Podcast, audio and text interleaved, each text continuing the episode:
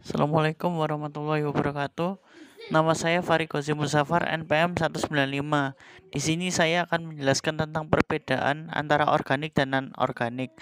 Uh, organik sendiri memiliki istilah bahan-bahan yang dapat didaur ulang atau yang dapat diperbarui. Uh, misalnya dari sisa-sisa makanan, contohnya seperti sisa sayur, kulit pisang, bawang busuk, kulit bawang dan jenisnya. Uh, sementara anorganik sendiri adalah barang yang tidak dapat diperbarui. Misalnya dari sampah plastik, atau sampah kaleng, habis itu sampah botol dan lain sebagainya. Uh, organik juga dapat digunakan untuk bahan tanaman. Contohnya seperti pupuk organik itu kan dari kotoran hewan juga bisa. Kemudian takakura itu juga dari sisa-sisa makanan yang tidak habis atau yang masih sisa. Uh, organik sendiri memiliki dampak yang sangat baik karena meminimalisasi uh, pencemaran terhadap lingkungan, baik itu tanah, air, dan udara. Selanjutnya, saya akan menjelaskan mengenai parasitoid, predator, dan juga parasit. Uh, parasitoid sendiri adalah memiliki arti serangga yang sebagian siklus hidupnya memparasiti serangga yang lain sehingga dapat tumbuh dan berkembang hingga stadium tertentu di dalam tubuh serangga yang diparasitoidkan. Uh, definisinya ini memiliki arti bahwa serangga parasitoid ini meletakkan larva-larvanya di dalam tubuh serangga lain. Ketika larva tersebut keluar, otomatis serangga yang diparasitoidkan ini akan mati. Uh, parasitoid ini juga berperan sebagai musuh alami terhadap beberapa hama. Contohnya seperti ulat, kumbang, dan lain sebagainya.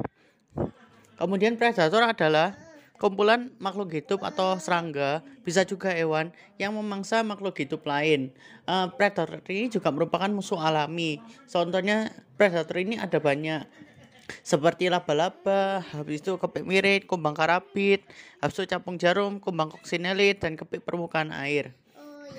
Kemudian parasit itu adalah uh, sebuah makhluk hidup atau organisme yang hidup di makhluk hidup lain atau makhluk hidup tersebut disebut sebagai inang.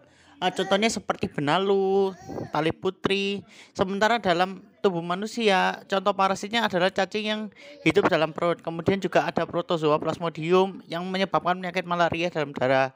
Parasit ini juga tidak hanya menyerang uh, tumbuhan, tetapi juga menyerang manusia dan hewan.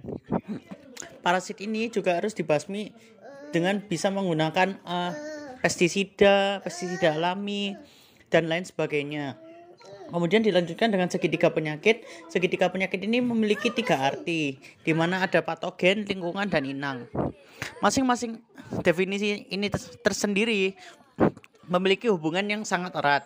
Contohnya seperti semakin bersih bersih lingkungannya, maka patogen yang ada itu semakin sedikit dan otomatis inang yang ada di dalam lingkungan tersebut tidak dapat mudah terserang penyakit karena kondisi lingkungan yang begitu sehat.